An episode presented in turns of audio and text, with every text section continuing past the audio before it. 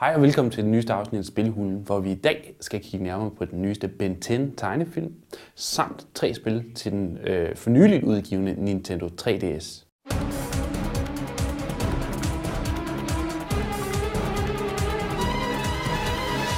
Ben ti Alien Force er den videre fortsættelse af Ben ti-serien.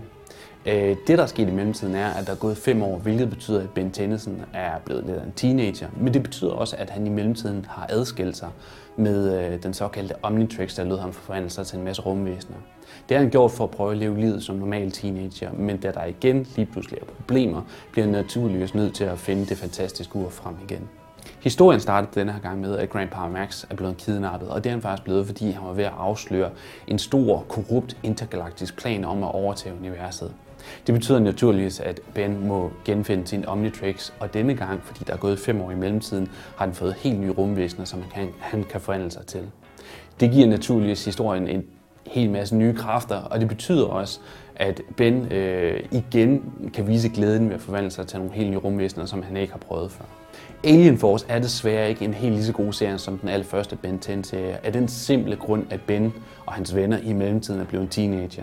Det gør dem desværre lidt kedeligere, for noget af charmen med den allerførste Ben ti-serie var at se, hvor sjovt Ben selv synes det var at forvandle sig til rumvæsenerne og vise hele verden sine kræfter.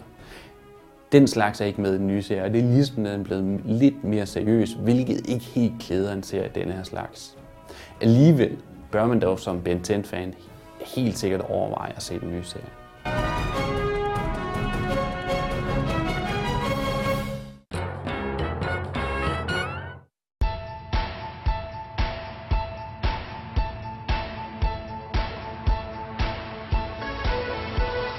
Noget af det mest interessante, der er sket på spilfronten, siden vi sidst havde et spilhundeprogram, er, at Nintendo naturligvis har lanceret deres nye Nintendo tre D S, og derfor så har vi kigget nærmere på tre af de titler, som vi synes er mest interessante til konsollen.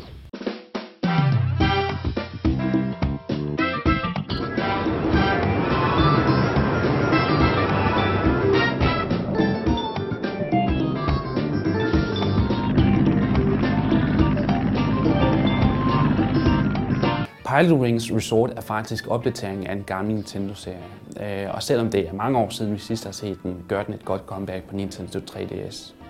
Spillet foregår på Wuhu Island, som måske er en ø, du kan huske fra Wii Sports-spillene, og spillet er opdelt i en såkaldt Free Flight Mode og en Mission Flight Mode.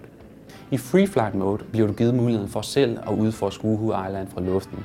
Og det er faktisk ret sjovt, for der er masser af hemmeligheder, der er balloner, der skal findes, og så er der små steder, hvor der skal laves tricks. I Mission Flight Mode er missionerne lidt mere restriktive, og her får du øh, opgaver, som skal løses bedst muligt, hvorefter du bliver givet point. Det er alt for lidt fra starten, og faktisk er det næsten umuligt at fejle, men som du kommer længere og længere i spil, bliver det heldigvis også mere udfordrende og også mere sjovt.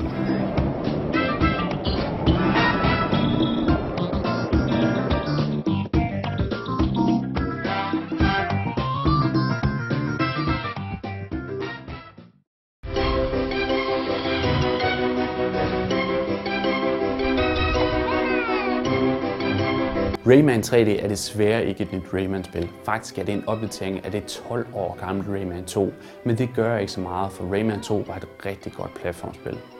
Derfor er der naturligvis stadig masser af hemmeligheder, der skal findes, der er masser af platform, der skal hoppes på, og så er der en masse fantastiske, finurlige figurer, som stadigvæk er sjove den dag i dag. Det kan diskuteres, om tre D-opdateringen virkelig har tilføjet noget til spillet, og personligt var jeg en smule skuffet. Men Rayman tre D er stadig et rigtig godt platformspil, som du helt sikkert kan slå en masse timer ihjel med.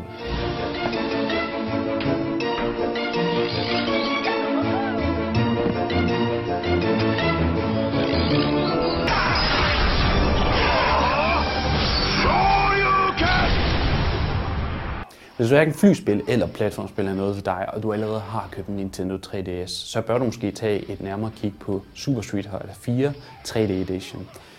Konvertering af det fantastiske kampspil fra PlayStation tre og Xbox tre hundrede og tres. Det er imponerende, hvor lidt af det oprindelige spil, der er mistet i konverteringen til den lille lommerøver, og det hele virker nærmest upåklageligt. Kontrollen er ikke helt så skarp, billedhastigheden er ikke helt så god, og detaljerne mangler også lidt i grafikken. Men når det er sagt, er det et fantastisk kampspil, som gør sig rigtig godt i lommeformat. igen må man sige, at tre D-effekten ikke tilføjer det helt store til spillet, og mere virker som noget, som er blevet klistret på spillet. Dog har man tænkt rigtig meget over, øh, hvordan man har kunne få øh, den lidt manglende præcision med i spillet alligevel. Og derfor har man fx lagt en masse af de sværeste bevægelser ned på den trykfølelse om skærmen, hvilket fungerer rigtig godt. Super Street Fighter fire tre D Edition er klart et af de spil, som jeg har haft mest sjov ud af at spille på den lille maskine.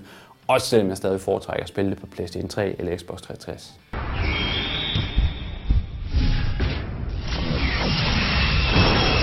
Det er ikke nogen hemmelighed, at øh, der ikke har været så mange programmer i spilugen her på det sidste, men fra nu af begynder vi igen, så forvent mange flere programmer fra os i den nærmeste fremtid.